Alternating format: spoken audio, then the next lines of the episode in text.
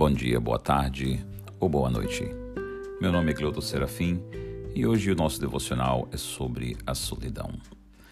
Nós podemos até gostar de alguns momentos de solidão na nossa vida, mas será que por uma vida inteira? Eu creio que de maneira nenhuma nós queremos essa solidão por toda uma vida. Muitos de nós, no entanto, nós somos até fluentes demais, né? especialistas nessa linguagem da solidão. Às vezes nós dizemos: Ah, os meus filhos antes precisavam de mim, a empresa que eu trabalhava precisava de mim, ah, o meu cônjuge, ele precisava de mim. Muitas vezes, como solitários, nós lutamos com esses sentimentos de insignificância. E o que você faz? Como é que você lida com essa situação para ser valorizado? Alguns se mantêm ocupados, enquanto outros se mantêm bêbados. Alguns compram animais de estimação, outros compram amantes, alguns procuram terapia. Mas é interessante que poucos procuram a Deus. Mas Ele, Ele convida a todos nós a buscarmos a Ele. Há uma solidão que fere o coração humano e que nos arrasta para o fundo, assim para baixo. Não importa quantos estejam ao nosso redor, nós nos sentimos sozinhos e abandonados, vazios, angustiados e nada e nem ninguém nos preenche. Às vezes nos sentimos só, mesmo que estejamos em uma festa, ou no trabalho, ou em qualquer lugar. Às vezes estamos em um shopping center cheio de pessoas, independente de quantos estejam ao nosso redor.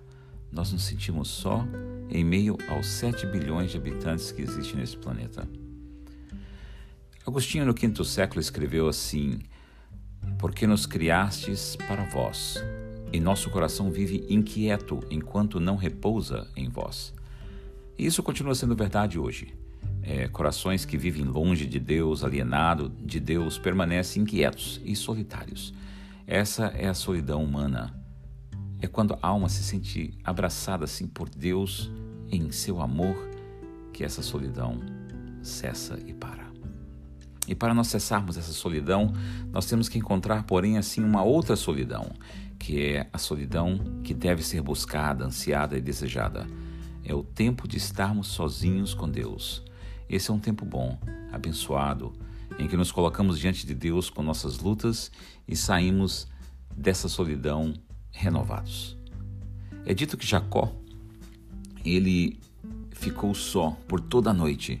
Ele lutou não com ele assim um homem até o romper do dias, diz lá em Gênesis 32, 24. Naquele dia, ele Jacó não somente mudou seu nome para Israel, mas ele mudou a essência do seu ser, ele mudou o seu destino. Quem já experimentou momentos especiais como esse, em que tudo o mais silencia e, a, e só a nossa alma dialoga com Deus? Sabe o quanto isso é bom e abençoador? Há momentos de se buscar a Deus com nossos nossos irmãos. Há momentos de se buscar a Deus com a nossa família. E há momentos assim de se buscar a Deus sozinho. E esses momentos são talvez os mais preciosos. Quando passeamos pelas páginas da história da igreja antiga, da igreja do Velho Testamento, nós vemos que inúmeras pessoas aprenderam que na solidão há força. Não a solidão não redimida, mas a solidão dos redimidos que aprenderam que o melhor refúgio é em Deus. Um escritor chamado Serdilange escreveu assim: O retiro é o laboratório do espírito, e a solidão interior e o silêncio são as duas asas. Todas as grandes obras foram preparadas no deserto, em solitude, inclusive a redenção do mundo. Também no século XV, nas palavras de Tomás de Kempis ficaram registradas que ninguém sai com segurança em público senão quem aprendeu a se esconder. O profeta Jeremias, um grande gigante espiritual que enfrentou toda uma nação e venceu muitas vezes, ele se viu em solidões forçadas. Mas nesses momentos das solidões voluntárias, que ele sabia que poderia encontrar a Deus e ao seu poder. Eu gostaria de ler essas palavras registradas por Jeremias no livro de Lamentações, no capítulo 3, do versículo 19 a 27, e diz assim: Eu lembro da minha tristeza e solidão, das amarguras e dos sofrimentos. Penso sempre nisso e fico abatido. Mas a esperança volta quando penso no seguinte: o amor do Senhor Deus não se acaba e a sua bondade não tem fim. Esse amor e essa bondade são novos todas as manhãs. E como é grande a fidelidade do Senhor. Deus é tudo que tenho, por isso confio nele.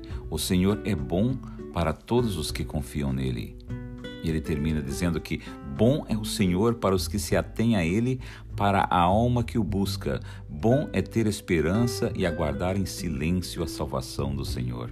Bom é para o homem assentar-se solitário e ficar em silêncio. Eu gostaria de terminar com oração. Querido Pai, obrigado por estar conosco em todos os momentos.